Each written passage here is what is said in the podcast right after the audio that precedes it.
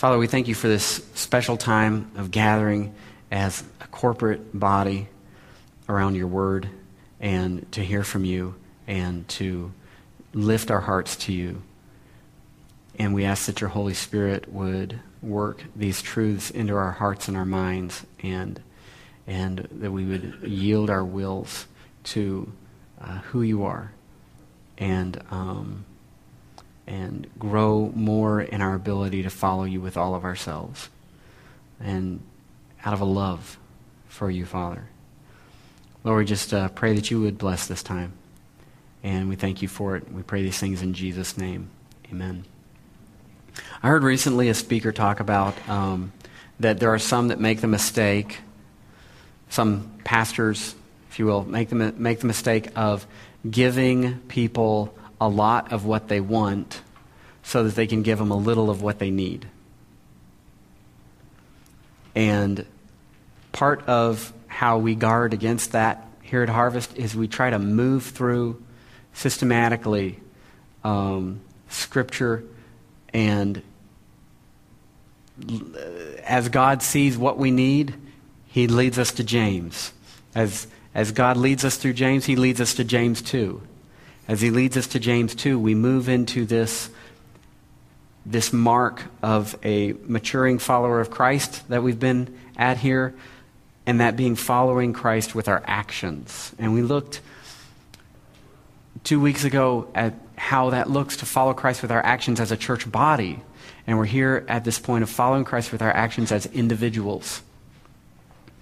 So, as we finish up this last part of James 2 here, you'll recall that last week we looked at the verses that say, So also, faith by itself, if it does not have works, is dead.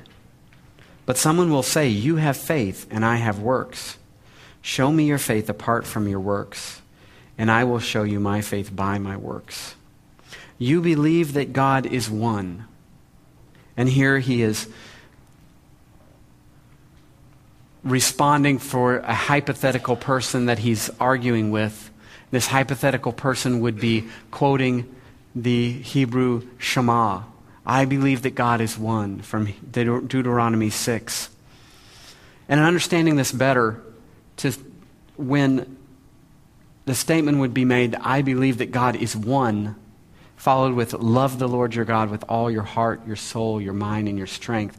Jewish believer, Jewish um, religious Jews would have prayed this twice a day. To say, I believe that God is one, is to say, I believe that He is perfect. I believe that His way is perfect. He is whole. He is the only one that I should follow. He is the only one that my heart should be focused on and He is the one purpose and, and drive that I should be following. And so that's what James is proposing that this hypothetical person would be responding with Whoa, I believe that God is one. In other words, why do I need to have works? Why should there need to be good works in my life? I believe. And then he says, responds that even, even the demons believe and shudder. And so James has pointed out for us the faith of the intellectual agreement alone and the faith of the person that has intellectual agreement and even emotional response. And he shares example of demons. Both these examples of faith fall far short, James says, of saving faith. James continues his hypothetical conversation with this Jewish objector with the verses that we're looking at this morning in, in verses 20 through 26 of James 2. He says, Do you want to be shown, you foolish person, that faith apart from works is useless? Was not Abraham, our father, justified by works when he offered up his son Isaac on the altar? You see that faith was active along with his works, and faith was completed by his works. And the scripture was fulfilled that says, Abraham believed God, and it was counted to him as righteousness. And he was called a friend of God. You see that a person is justified by works and not by faith alone. And in the same way, was not Rahab the prostitute justified by works when she received the messengers and sent them out by another way. For as the body apart from the spirit is dead, so also faith apart from works is dead. Our kids, um, we had some family friends in, in South Dakota, and they were a very athletic family. And their kids were very athletic. Their kids actually ran every, mo- every day. Uh, they were involved in track and things like that. And, and one time when we were visiting with the family, the kids were outside playing capture the flag. And one of my daughters had on flip flops. And she wasn't really feeling like participating a whole lot. She was just kind of there in, in spirit, um, or maybe I should say in body, not in spirit. And so she wasn't really trying that hard. And their, their lawn was pretty hard to run on, um, uh, especially in flip flops and things. And so, as a part of this capture the flag game, uh, two of their kids came around the corner of the house and, and met up with my daughter. And uh, one of their, their youngest daughter, just a little uh, four year old girl, mousy girl um, named Ella, she was just really cute. And um, so they freeze, and she yells to her sibling, Don't worry about her, she's useless.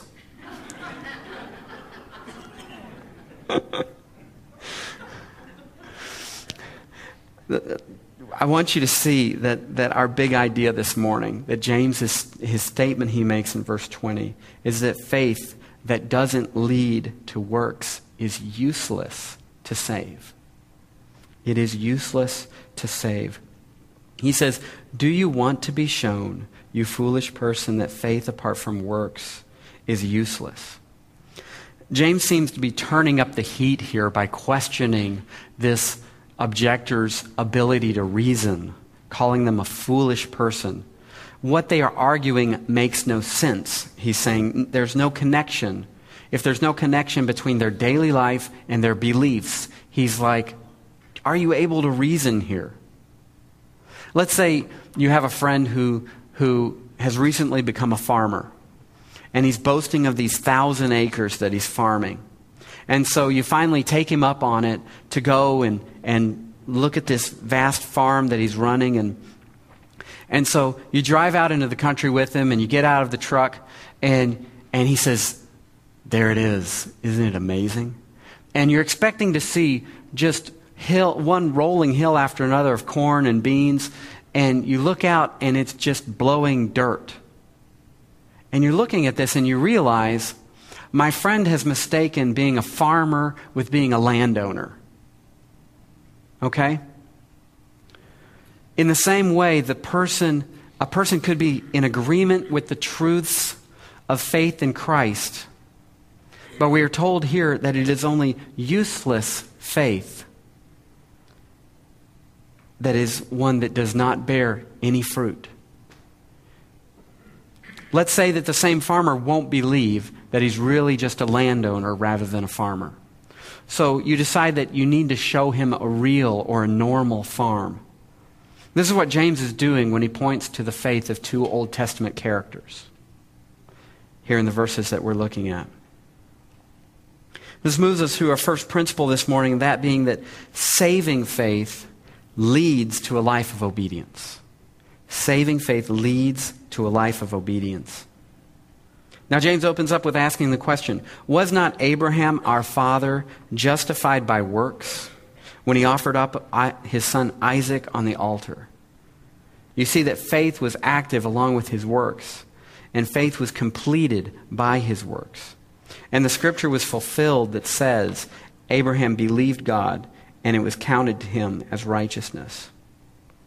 And he was called a friend of God you see that a person is justified by works and not by faith alone.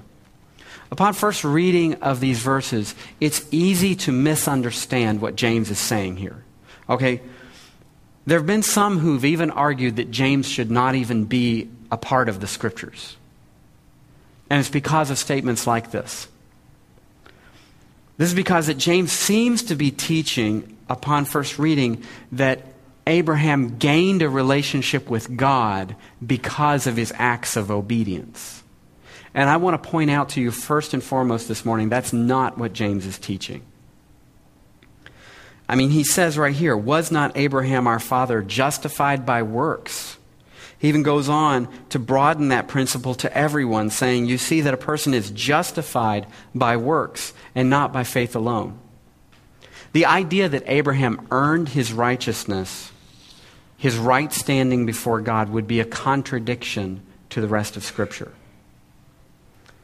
In Romans 4, Paul argues that Abraham was seen as righteous by God before his good works, specifically his circumcision, in obedience to God's command. We see this in Romans 4, where it says, What then shall we say was gained by Abraham, our forefather, according to the flesh? For if Abraham was justified by works, he has something to boast about, but not before God. Meaning, that's not what gained favor from God. For what does the scripture say? Abraham believed God, and it was counted to him as righteousness. I don't know if you noticed, that's the same statement that James refers to from Genesis 15 that Abraham believed God, and it was counted to him as righteousness. We could get into how Paul and James are answering different questions that are coming to them from Jewish believers, but we got to narrow it down here somewhere. But how could both Paul and James be using the same term justified, but seem to be using it differently? Paul seems to be saying that justification happens apart from works. James seems to be saying it can't happen without works. To be justified means to be declared righteous or to be shown righteous.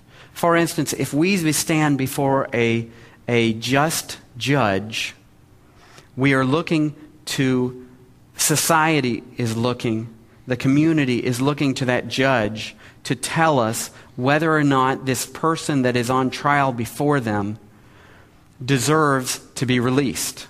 Are they, are they innocent?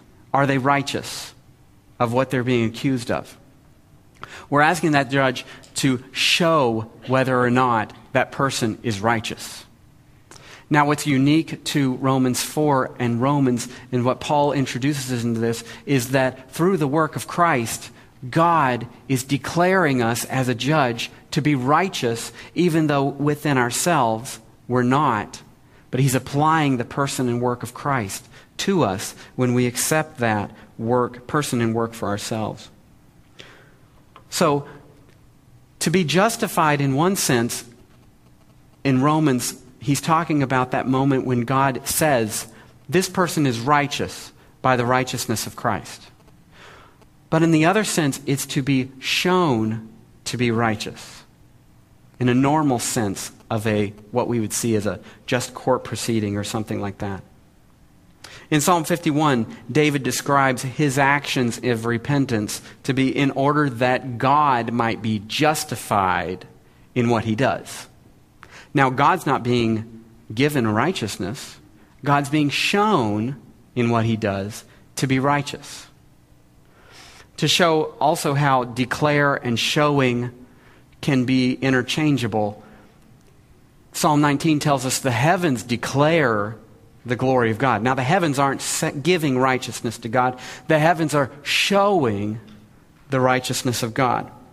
When Paul writes that Abraham was not justified by works, he's saying that Abraham was not made righteous in God's sight as a result of his works. When James writes that Abraham was justified by works, he's saying that Abraham was shown to have become righteous in his life as a result of his faith, in fitting with James's argument here. Making it simple, as he often does, Warren Wiersbe says, there's a perfect harmony between James and Paul on justification.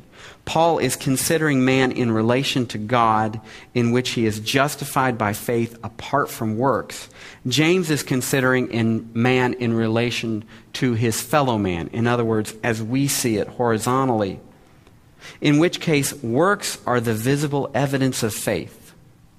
And then he continues and takes this to the application which James does in saying, We have a right to believe that a profession of faith which bears no fruit is an empty profession.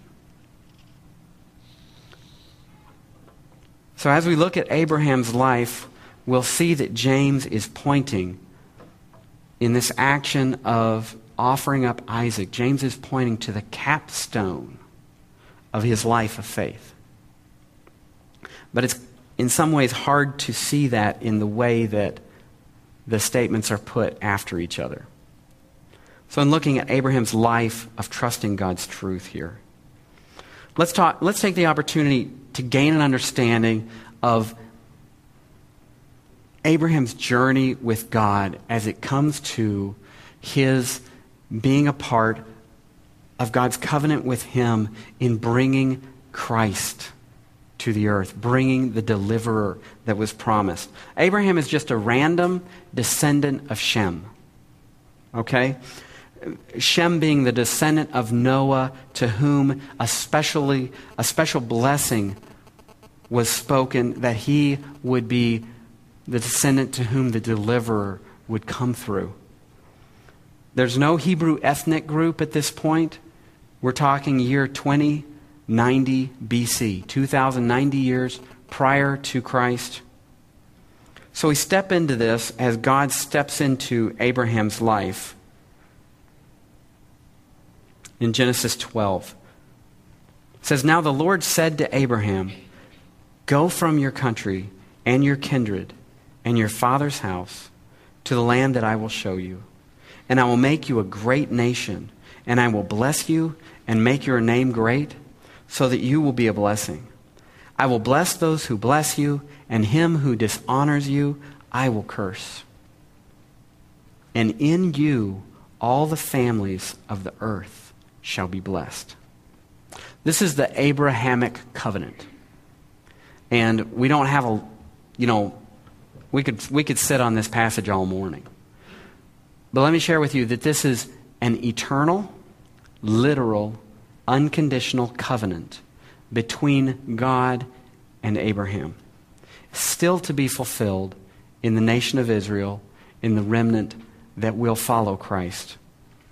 I want you to see here that the deliverer is promised to have come through Abraham's descendants and signified in the fact that all of the families of the earth would be blessed through Abraham's descendants. This is the one that was promised to crush the head of the serpent. This is the one who would be a blessing to the world through the descendants of Shem. We pick up in verses 6 through 7 of Genesis 12. It says, Abraham passed through the land to the place at Shechem, to the oak of Moreh. At that time, the Canaanites were in the land. So this is the promised land. Then the Lord appeared to Abram and said, To your offspring I will give this land. So he built there an altar to the Lord who had appeared to him. Part of this land is where Israel is located today. One day, all of this land will belong to the nation of Israel. I want you to see where, what Hebrews 11 says about Abraham at this point. It says, By faith, Abraham obeyed when he was called to go out to a place that he was to receive as an inheritance. And he went out not knowing where he was going. then verse 10 follows For he was looking forward to the city that has foundations, whose designer and builder is God. Notice Abraham didn't obey God because he was afraid of him or because, okay, now I've kind of entered into this covenant thing, I better watch what I do. Abraham followed God expectantly, anticipating I am going to return one day to a relationship with Him that our people had, that man had in the garden before. This was a, he knew that the deliverer was to come. He knew that redemption was coming. Maybe not in his lifetime, but it was coming. Ever notice in the hall of faith that, that this comes from, if you will, from Hebrews 11? It doesn't say, by faith, Dwight really believed in Christ as his Savior, and nothing ever came of it in his daily life. So you wouldn't have known it by watching him. If, if you see the examples of faith that we see through Hebrews 11, we'll see this again with Rahab. By faith, they stepped out. And that's, I just point to that because that's what James is drawing out of Abraham's life. So years go by, and Abraham continues to grow in wealth and reputation. Those who bless him are being blessed, those who curse him are being cursed. But he's worried about the fact that he still has no heir to usher in God's deliverer. Genesis 15 tells us after these things, the word of the Lord came to Abram in a vision Fear not, Abram, I am your shield. Your reward shall be very great. But Abram said, Oh God, what will you give me? For I continue childless, and the heir of my house is Eliezer of Damascus. Abraham didn't have a problem with having heirs.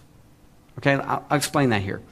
He says, And Abraham said, Behold, you have given me no offspring, and a member of my household will be my heir. Eliezer is Abraham's oldest servant. There was a custom of that time that a man who was childless could simply adopt one of his servants, make him his heir, and everything could go to him. So this is Abraham saying, I've got an idea. How about Eliezer? Okay? Because I don't want to miss out on this, God. And it seems like you're missing a step here. Okay?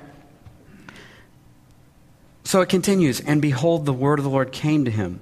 This man shall not be your heir. You, Abraham, your very own son, shall be your heir. And he brought him outside and said, Look toward heaven and number the stars, if you're able to number them.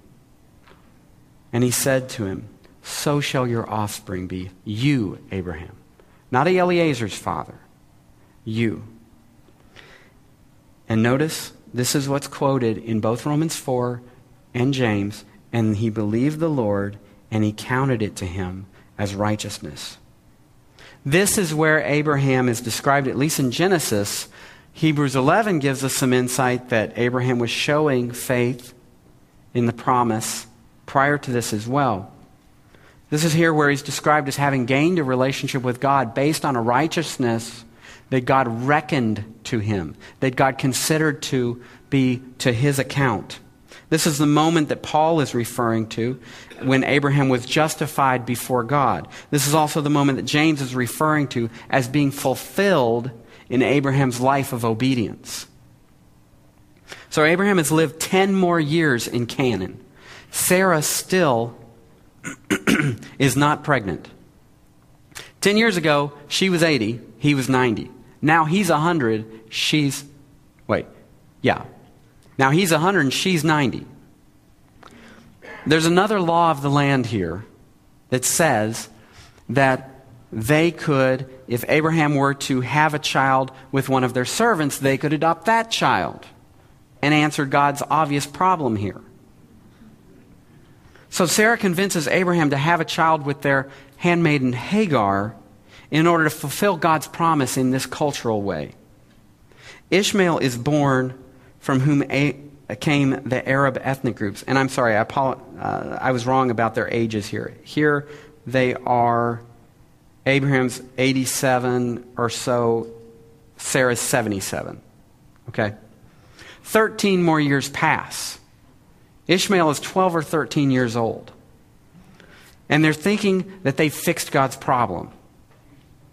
God appears again to Abraham and repeats his promise but rejects Ishmael.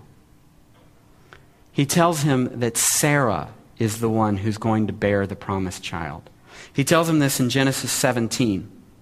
It says, Then Abraham fell on his face and laughed and said, Shall a child be born to a man who is a hundred years old? Shall Sarah, who is ninety years old, bear a child? And Abraham said to God, Oh, that Ishmael might live before you. God said, No. Not just you, Abraham, but Sarah shall bear you a son. and you shall call his name Isaac, and I will establish my covenant with him as an everlasting covenant for his offspring after him. What covenant? That original covenant that he has made with Abraham, which is an outgrowth of that original promise that was made to Adam and Eve that one day a deliverer would come that would crush the head of the serpent. And he's going to renew that covenant with Isaac, he says, and expand it even more. So, better explaining it. Isaac is eventually born, and some years pass. Just as a note, actually, Ishmael, from whom we see the descendants of um, the Arab ethnic groups. At this point in history, both Jews and spiritually Christians see Abraham as their father. Muslims also see Abraham as their father. The dividing line is that Muslims believe that Ishmael is the promised son. And we'll tell you that. We and Jews believe that Isaac is the promised son. So it's a pivotal moment of history, really, especially for our day today, in which every armed conflict across the world right now has its heart in that moment, to tell you the truth. Isaac is eventually born, some years pass. Abraham and his family are now living in Beersheba, close to mm, present day Jerusalem. Isaac is somewhere in his teenage years. And God appears to Abraham with a curious statement, which I don't have there, but I'll read it for you. It says, After these things, God tested Abraham and said to him, Abraham, and he said, Here I am. He said, Take your son, your only son Isaac, whom you love, and go to the land of Moriah and offer him there as a burnt offering on one of the mountains of which I shall tell you. So Abraham obeys. He, he takes Isaac and, and they go into the mountain range of Moriah. God is going to tell him specifically what mountain that's significant, what mountain he's to offer Isaac on. They get there. Isaac is asking, Where is the sacrifice? Abraham is saying, God will provide. Abraham gets to the point. Um, you know, we're talking 100 plus years old. Isaac's a teenager. Isaac is submitting to Abraham's obedience, I probably could have fought this guy off. So we get to the picture, to the point of Isaac laying on the altar, Abraham with knife in hand. And then we see in here in Genesis 22, 10 through 12, it says, Then Abraham reached out his hand and took the knife to slaughter his son. But the angel of the Lord called to him from heaven and said, Abraham, Abraham. He said, Here I am. He said, Do not lay your hand on the boy or do anything to him, for now I know that you fear God, seeing you have not withheld your son, your only son, from me. And the Lord provides a ram, which wasn't there before, provides a ram caught in the thicket. Let me lend a little bit of significance to this moment. The angel of the Lord, you study this, the angel of the Lord is the pre incarnate Christ, meaning it is Christ before taking on flesh. Anytime you see that pop up in the Old Testament, the angel of the Lord is the pre incarnate Christ. I, I can answer questions, reasons for that. Mount Moriah is the mountain range in which Christ was crucified on. Christ Himself is saying, I am providing a substitution. As if to say, and he had been thinking, and one day I myself will be the final lamb. So, just the significance of this moment is beautiful. I just wanted to take a moment to draw into that. So, what does Hebrews say about this moment? This is also amazing. And this really points to me further confirmation that Abraham was saved because of his faith in the coming deliverer of the covenant. Hebrews 11 says, By faith, Abraham, when he was tested, offered up Isaac, and he who received the promise, oh, I'm not there yet. There it is. By faith, Abraham, when he was tested, offered up Isaac. And, when, and he who had received the promise, being Abraham, was in the act of offering up his only son, of whom it was said, Through Isaac shall your offspring be named. This is the, the supernatural picture that we get into Abraham's faith at this point. He considered that God was able even to raise him from the dead. Why? Because he had promised from Isaac will all of this come. And he was called a friend of God, from which he, figurative speaking, he did receive him back. Abraham was trusting that God was going to do what he said through Isaac. So back to what James is saying about Abraham, okay? Coming full circle here. He says, the scripture was fulfilled. Abraham believed God and it was counted to him as righteousness. From Genesis 15, it was fulfilled in his life of righteousness. And the capstone of that in Genesis 20, James is saying, was that he was shown by his works when he offered up his son Isaac on the altar. What he is saying is that his action fulfills what was said about him back in Genesis 15. He believed God that he would bring through his offspring what he had promised. So he says, You see that the faith was active along with his works, and faith was completed by his works. When James writes that Abraham's faith was active along with his works, this is the, the main idea there. His faith carried out into his life. It stayed active. It stayed involved. It stayed affecting the choices that he made later on. It wasn't simply mental agreement. It produced good works and therefore showed itself to be saving faith. This is why he goes to Abraham. This, brought, this has brought significance to us because of what James says following this. You see that a person is justified, is shown to be righteous by works and not by faith alone. Saving faith shows in a person's life, he's saying. Think back to the disagreement that comes from this hypothetical question. I believe that God is one. That person would be arguing that all is needed is to believe. I guess in our culture, this might be the person saying, Whoa, what do you mean? There should be something in my life. I drove a stake in the ground. I remember I prayed a prayer. You know, I said, Okay, Lord, I know I'm a sinner, and I know that Jesus died for me, and I need you. Um, so will you please come into my heart? Amen. And there's been nothing from there. This is in our culture similar to what James is speaking to when the guy says, Whoa, I believe that God is one.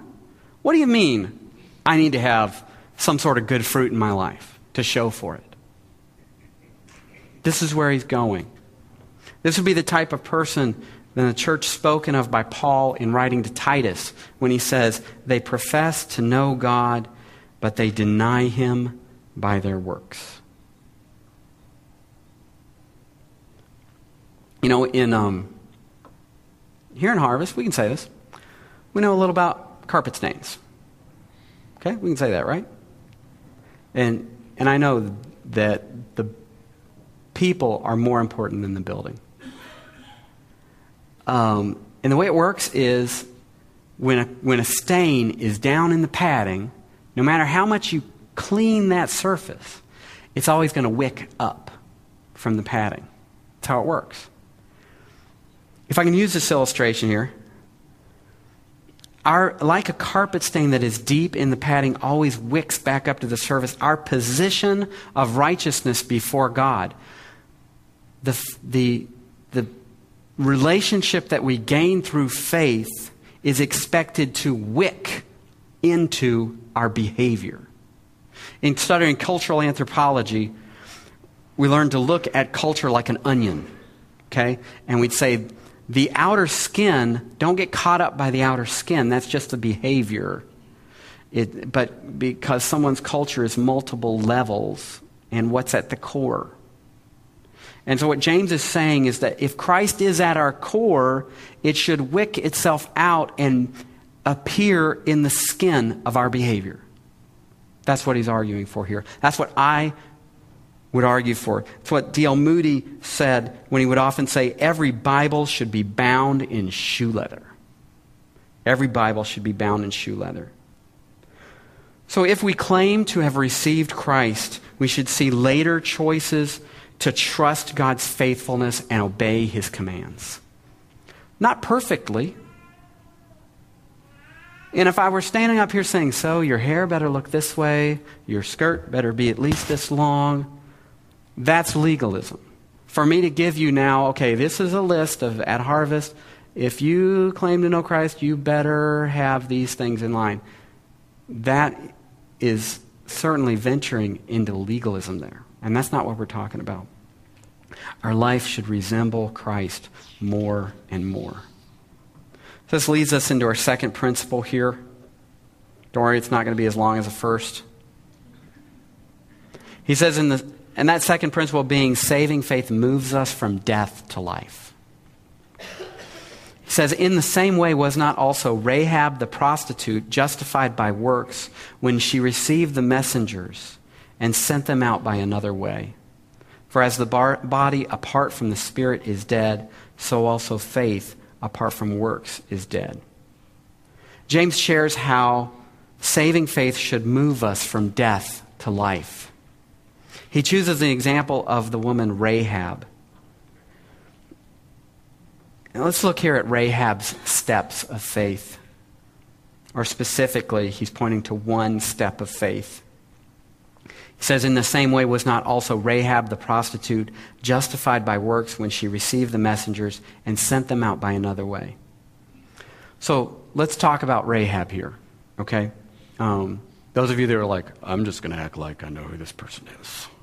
Don't worry. We're, let's, let's get to it. The nation of Israel, okay, um, Abraham has Isaac, and Isaac's promised son is Jacob. Jacob, his name is changed to Israel. Jacob has 12 sons. These 12 sons become the nation of Israel, the 12 tribes of Israel, one of those being Judah. Judah is promised then to be the one that's going to bring the deliverer, the Christ. And so Jacob and his 12 sons and those that have with them at one point moved down to Egypt for the protection um, during famine through, through the ministry of Joseph. They're enslaved there for 430 years. At that point, under that protection, of Egypt, they become a people numbering 3 million. The Exodus happens, and they're set free from Egypt. They cross over the Red Sea. They wander in the wilderness for 40 years and making their way to this promised land that is promised to Abraham. In the meantime, Moses passes away, and Joshua is the replacement of Moses. They're poised to cross into the Jordan, cross over the Jordan into the promised land. The first fortified city that they're going to face is Jericho. They have faced battles of larger nations than themselves, and God has delivered them miraculously time and time again. So, here, poised to cross Jordan and take on Jericho, Joshua sends two spies into Jericho. Now, I think that we can see from Rahab's words that this gets around. We got some people from those people across the river here in our city. You know, something's going on here. All right? So Rahab makes a choice to risk her life to hide the spies on her roof, even as soldiers are looking for them. Listen to her statement. This is beautiful. It says, Before the men lay down, she, being Rahab, came to them on the roof and said to the men, I know that the Lord has given you the land, and that the fear of you has fallen upon us, and that all the inhabitants of the land melt away before you. For when we heard how the Lord dried up the Red Sea before you when you came out of Egypt, wouldn't have been that amazing if they kind of walked around on shallow ground water like some people want to say, right?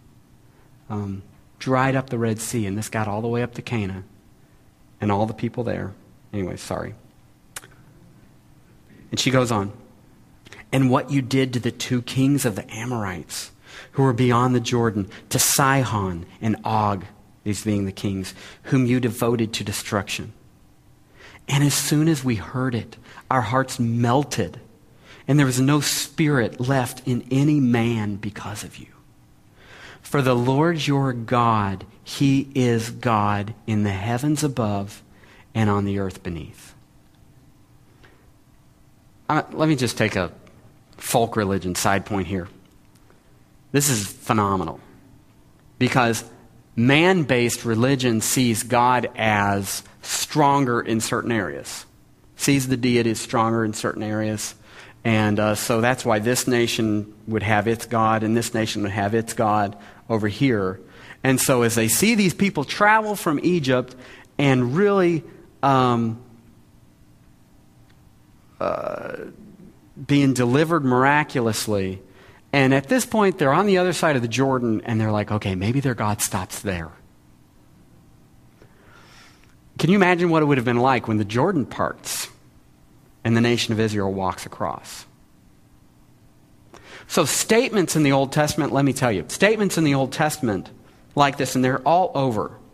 Your God, He is God of the heavens above and the earth beneath. So many times, God says, I'm going to do this so that they will know I am the God of the whole earth. Those are phenomenal statements for the culture of that day. Okay, so notice what Rahab said about the other people, even in her city. They have knowledge about God and they're afraid. Remind you of somebody that James they believe and they even shudder. Rahab asked the spies to spare her and their fa- her family. The Lord miraculous keep, miraculously keeps her home standing, though it's in the city wall, which miraculously crumbles before the nation of Israel. And you'll have to read that in Joshua 2. But the question is what made Rahab different? What was Rahab's step of faith that caused her to be shown to be righteous, having saving faith? Recall here, James shows by the life of Abraham that saving faith is one that leads to a life of obedience. And this was disputing the purely intellectual response claiming to have faith. In the case of Rahab, she's different from her townspeople in that she knew the truth that Jehovah is the God of the heavens and the earth. She had emotional agreement that her heart, her heart melted with everyone else's in the city. Rahab is the only person in Jericho to make the choice to do something about it and hide the spies. Further, her family is the only other people in Jericho that make the choice to join her in her home, which would have been a little odd and risky. James is contrasting Rahab with the belief of the demons which is purely knowledge with shuddering. Rahab submitted her will as well. Not just the head, not just the emotions, but the will as well. This is what Hebrews 11 says about her. By faith, Rahab the prostitute. Do I have that there? Maybe not. Well, it says, it's Probably in there somewhere else. By faith, Rahab the prostitute did not perish with those who were disobedient because she had given a friendly welcome to the spies. Notice again, Hebrews 11 does not say, by faith, Alice, believing the truth, and she was really, really emotionally jazzed up by it. It's just that you couldn't tell from the decisions that she made. By faith, Rahab did not perish with those who were disobedient because she'd given freely welcome to the spies. Run that through the biblical theology of salvation and what is being said also about Abraham and see that her belief allowed her to receive a righteousness from God based on the work of Christ, and it worked out in her decisions.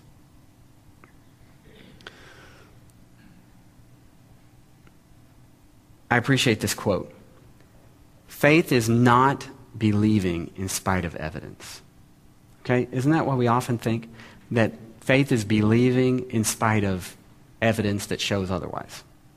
That's not what it is. Faith is not believing in spite of evidence. Faith is obeying in spite of consequence. Faith is obeying in spite of consequence. Rahab's risky action of faith moved her and her family from being numbered among the dead to the living.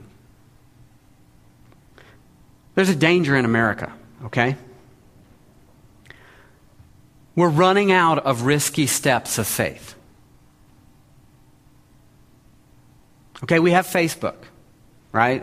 you've probably noticed that. Man, you say anything on Facebook, and some, a friend of some friend is going to be like, how can you say something like that? You must be one of those fundamentalists, you know? But we lack risky steps of faith in America. And so it, go, it goes to be said that we could be lacking the opportunity to see whether or not our faith is useless. And so we need to be extra careful to examine our hearts. In some ways, it's become far too easy to say that we believe in Christ without the risk in America.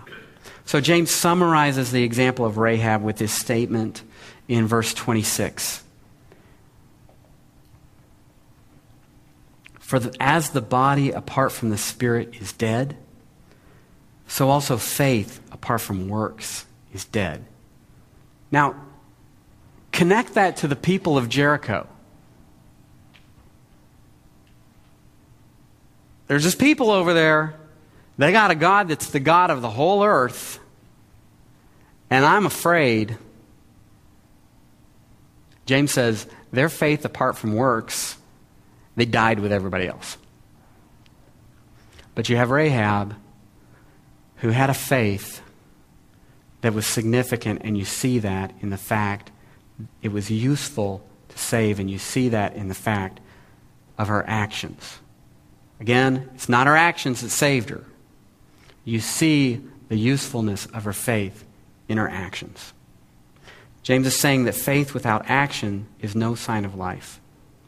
New life should not be considered to have come to a person until there is evidence in their lives. This is part of the reason why I have a heart for teenagers.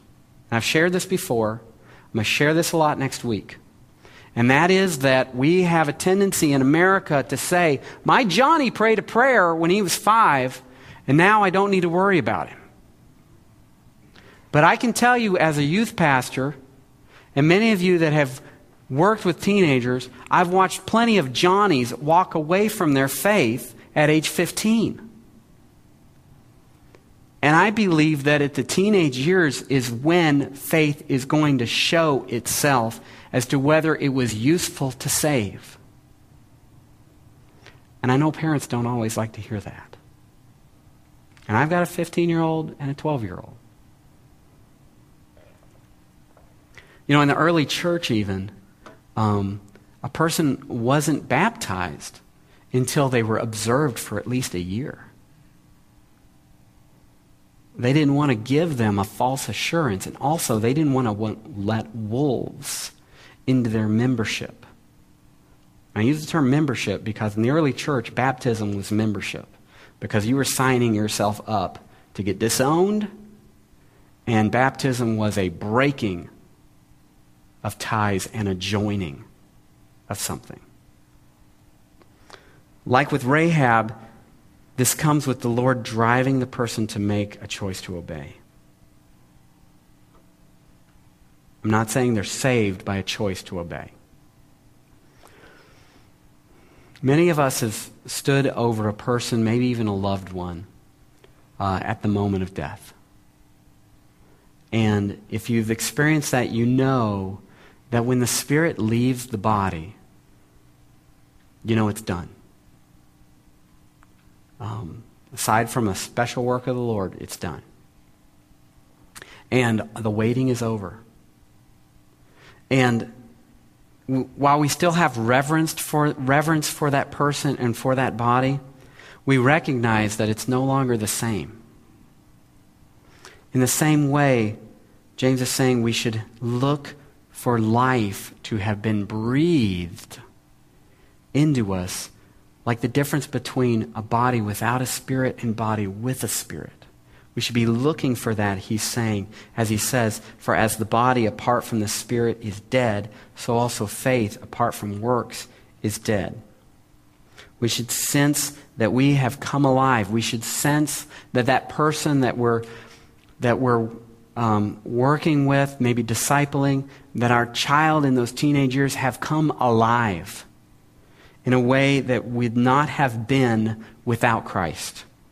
One writer states James 2 established that the mature Christian practices the truth. He does not merely hold to ancient doctrines, he practices those doctrines in his everyday life. His faith is not dead, the dead faith of the intellectuals or the demonic faith of the fallen spirits.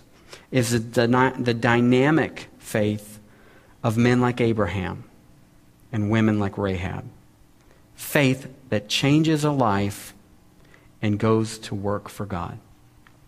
Now, um, I just want to share with you some, some questions um, that I picked up that um, I would hope would be helpful for you.